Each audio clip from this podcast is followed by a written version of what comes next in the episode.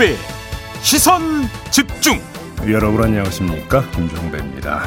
태안 화력발전소에서 일하다 숨진 김용균 씨의 5주기를 사흘 앞둔 어제 대법원이 원청업체와 대표에게 무죄를 선고했습니다. 현장의 안전점검 예방조치 책임까지 원청업체 대표에게 묻기는 어렵다라는 취지의 판결인데요. 2부에서 김용균 씨의 어머니죠. 김미수 김용균 재단 이사장 연결하겠습니다. 더불어민주당이 어제 권리당원 투표 비중을 확대하는 내용의 당원 개정안을 통과시켰죠.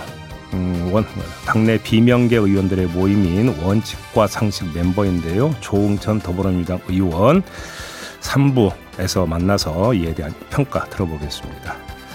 12월 8일 금요일 김종배의 시선 집중 광고 듣고 시작합니다.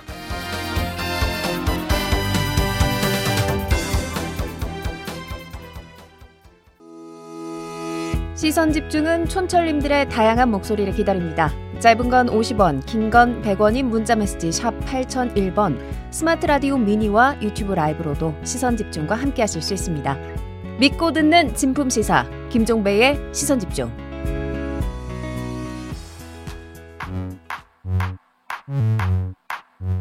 뉴욕에 뉴욕 타임즈가 있다면 시선 집중에는 JB타임즈가 있다 촌철살인 뉴스 총정리 JB타임즈 더마카와 함께 시선 집중의 문을 열겠습니다. 어서 오세요.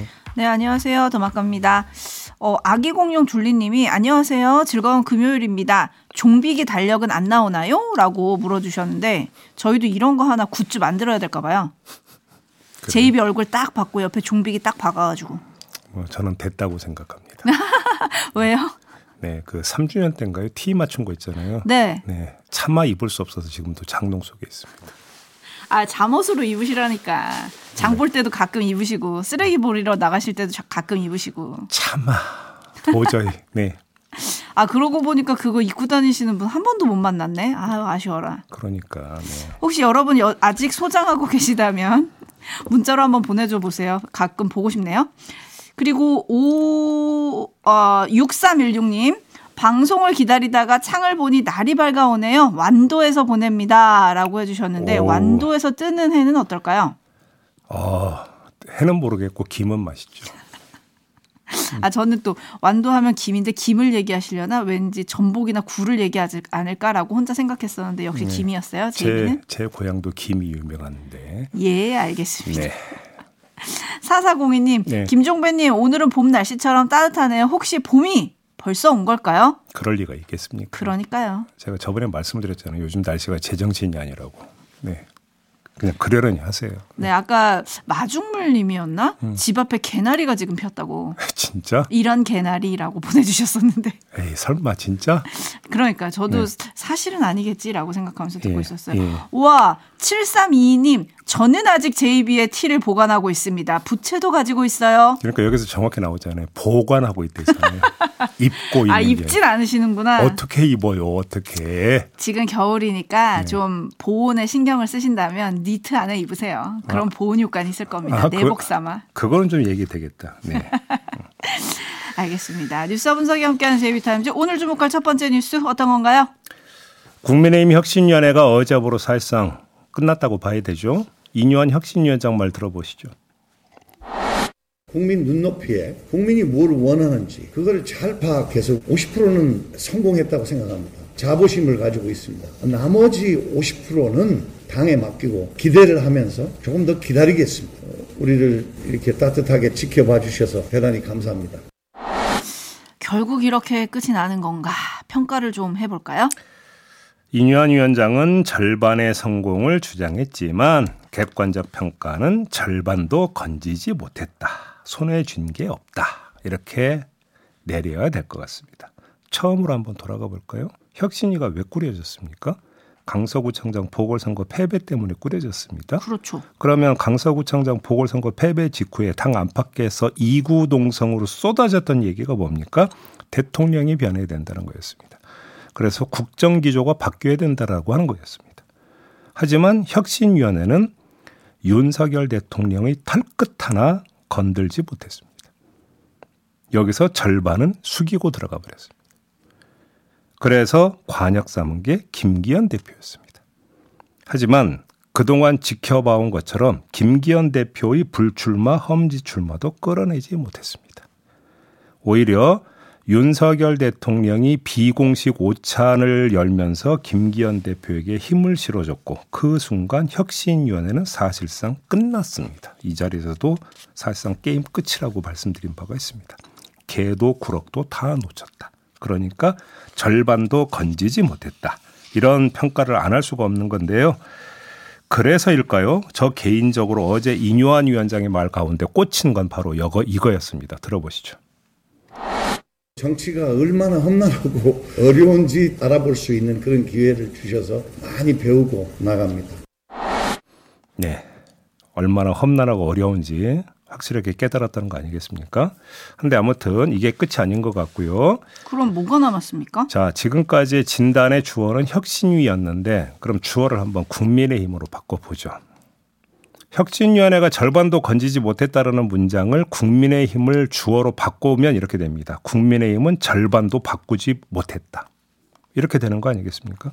그럼 국민의힘이 절반도 바뀌지 않고 버티는 동안 민심이 바뀌었느냐라는 겁니다. 강서구청장 보궐선거 민심과는 다른 기류가 형성된 것이냐라는 겁니다. 그래서 당이 한숨 돌릴 수 있다면 뭐, 뭐 그럴 수도 있다고 치할 수 있겠죠. 근데 그러냐라는 겁니다. 그렇게 볼 근거는 어디에도 없다라는 겁니다. 오히려 엑스포 유치 실패 같은 악재가 추가됐을 뿐입니다. 혹시 오늘 조선일보 보셨습니까? 네. 조선일보에 뭐가 실렸습니까? 오늘 국민의힘 당 내부에서 자체 판세 분석한 결과가 나왔더라고요. 그렇죠. 서울 지역에서 국민의힘이 우세한 곳은 강남 3구밖에 없다. 이런 결과였다는 거 아니겠습니까? 그러면 도대체 국민의힘은 뭘 믿고 버티는 것이냐? 요 얘기를 안 할 수가 없는 거 아니겠습니까? 아마도 근데 그 이유는 근자감, 근거 없는 자신감이기보다는 절박감일 거다. 이렇게 해석을 해야 될 것 같습니다. 무슨 이야기냐?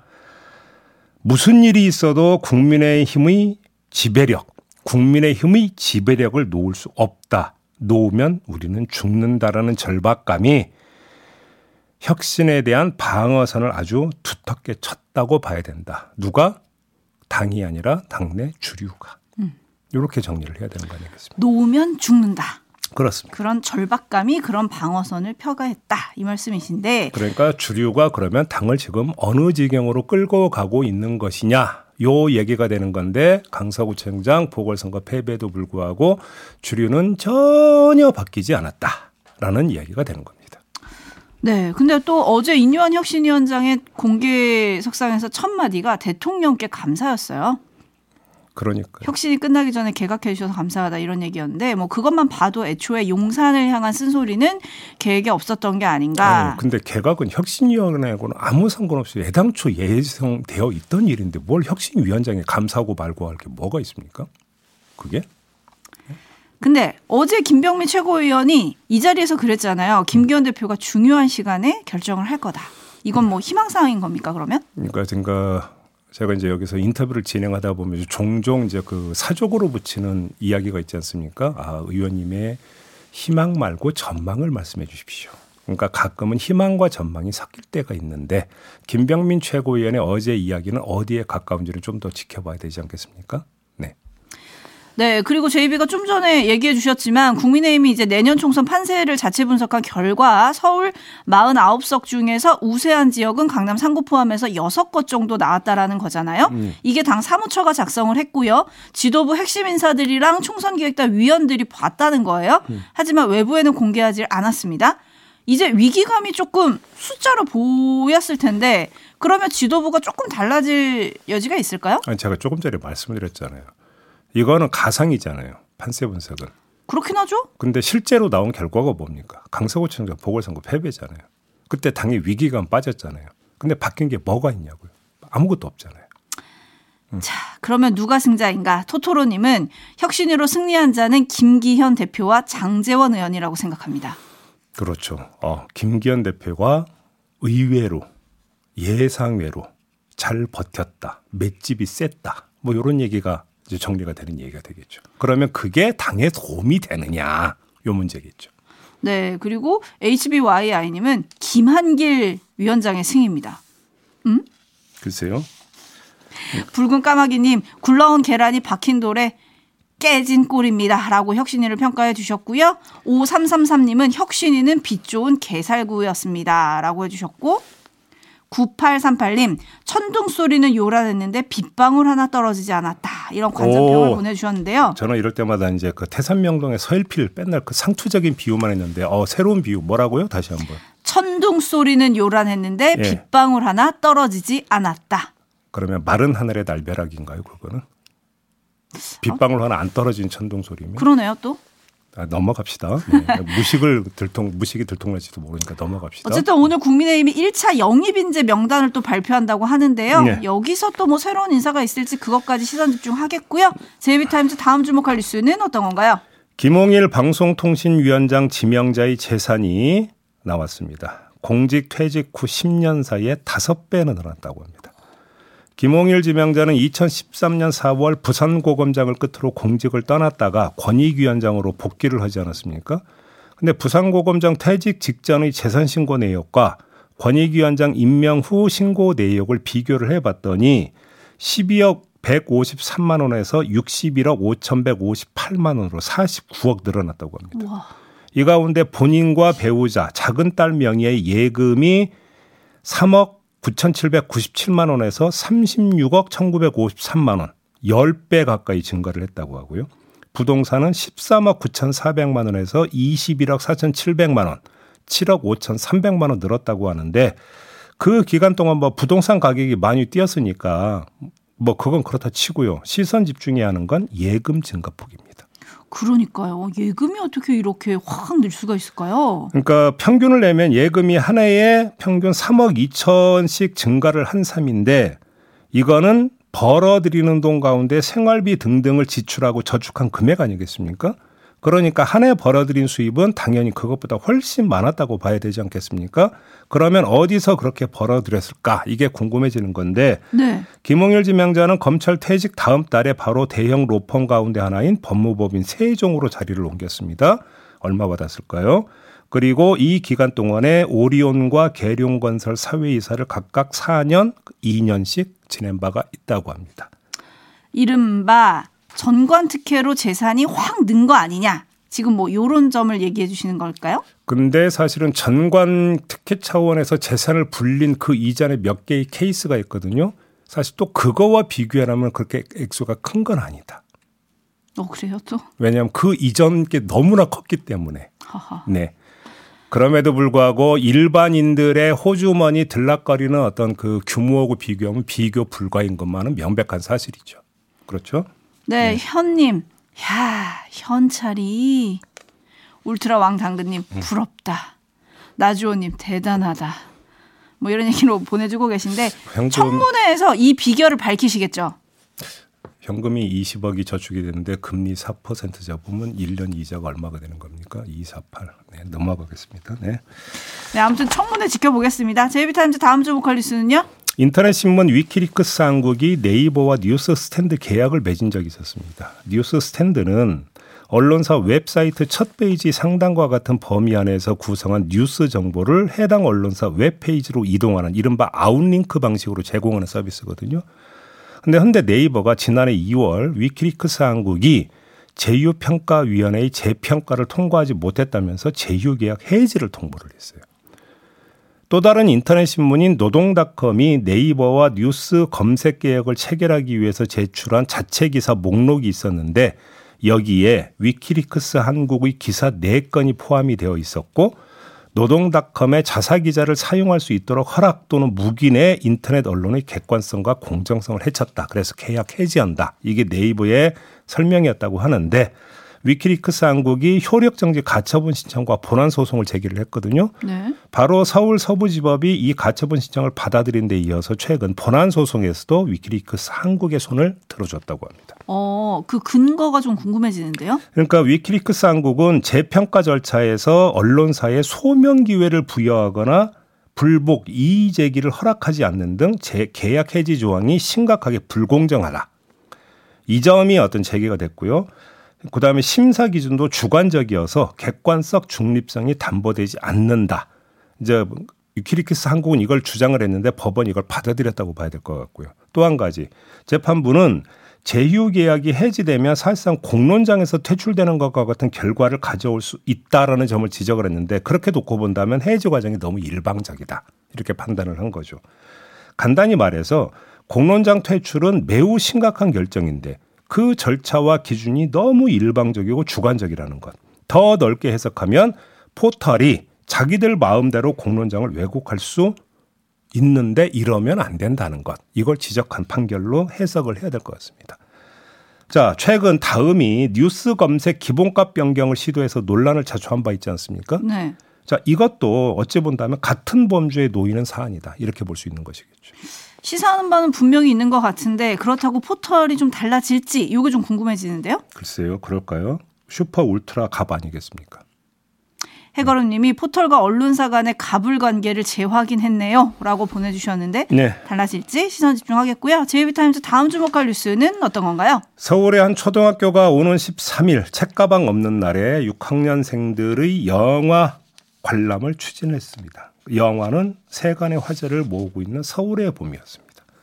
참여를 희망하지 않는 학생의 경우 교회 체험 학습이나 별도 수업에 참여하도록 한다. 이런 내용도 덧붙였습니다. 학교 측은 이런 내용의 가정통신문을 지난 4일 가정에 보내서 동의 여부를 물었는데 이 소식이 알려지자 일부 그 극우 유튜브 채널이 더러운 좌빨 교육을 막아야 한다고 주장하고 나섰다고 합니다. 결국 학교가 관람 계획을 취소했다고 합니다. 어떻게 봐야 될까요? 두 가지 점을 말씀을 드리겠습니다. 첫째, 영화 내용은 검찰 수사와 법원 판결을 통해서 역사적 사실로 확정된 내용에 기초하고 있습니다. 이 점을 분명히 환기시켜 드리고요. 두 번째, 학교 교육의 목표 가운데 하나가 뭡니까? 민주시민 양성으로 되어 있습니다. 이 학교 측도 역사적 사실의 심도 있는 이해 및 역사적 감수성을 높이기 위함, 그리고 민주 시민의 역량 강화를 영화 집단 관람의 이유로 내세웠던데 이 학교 측의 이런 이유와 명분은 틀린 말 하나도 없습니다. 오히려 이런 교육을 좌빨 교육으로 규정하는 저 극우적 사고가 오히려 더 문제인 것이죠. 아니 헌정을 유린한 사건에 대해서 사법적 철퇴가 내려졌는데 그거에 대해서 좌빨 운운하는 것 자체는 반헌법적입니다. 오히려 그게 그리고 반사법적인 것이죠. 그리고 반민주적인 것입니다. 대한민국 사회가 아무리 민주 사회를 하더라도 이런 식의 좌빨 교육이 운운하고 서슴없이 대놓지 않고 주장하는 것 자체가 참으로 개탄스럽다. 이런 이야기까지 드릴 수 있는 사안이다. 이런 말씀을 드리겠습니다.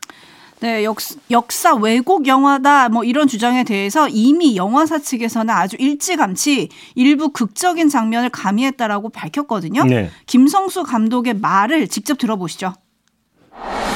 재밌게 보면 이제 그 일에 관심을 갖게 되잖아요. 그럼 그분들이 이제 그때 정말 79년 12월에 우리나라에서 어떤 일이 벌어졌는지를 네, 그러니까 종종 역사물에 대해서 소송이 걸리곤 합니다. 이럴 때마다 나오는 판결은 큰 줄기가 어떤 역사적 사실에 부합한다면 그 중간중간에 어찌할 수 없이 발생할 수 있는 공백은 영화적 상상력으로 제작자의 상상력으로 채울 수 있고 그것이 역사 왜곡이 아니라고 하는 판결은 여러 건이 나와 있습니다. 근데 그런 지극히 사소한 것을 꼬투리 잡아서 좌빨 운운하는 극우적 사고는 심각한 문제가 있다. 이런 말씀을 드리는 겁니다. 나루빼님이 이런 촌철 보내주셨어요. 서울의 봄이 좌빨이라면서 같은 감독이 만든 아수라는 찬양하는 인사들 어떻게 이해해야 하나요?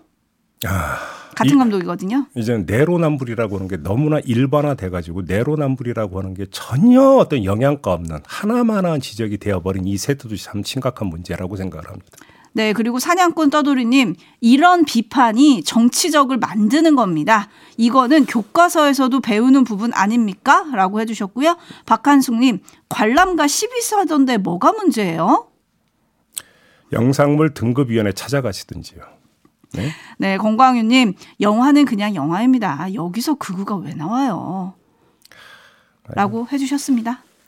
항상 문화를 그, 그 좀먹는 게 문화를 정치적으로 자꾸 접근해 들어가는 그런 시도와 시각이 항상 문화를 좀먹는다 이런 말씀을 드리겠습니다. 자 오늘 JB 타임즈 이렇게 마무리하죠. 더마과와 함께했습니다. 수고하셨어요. 고맙습니다.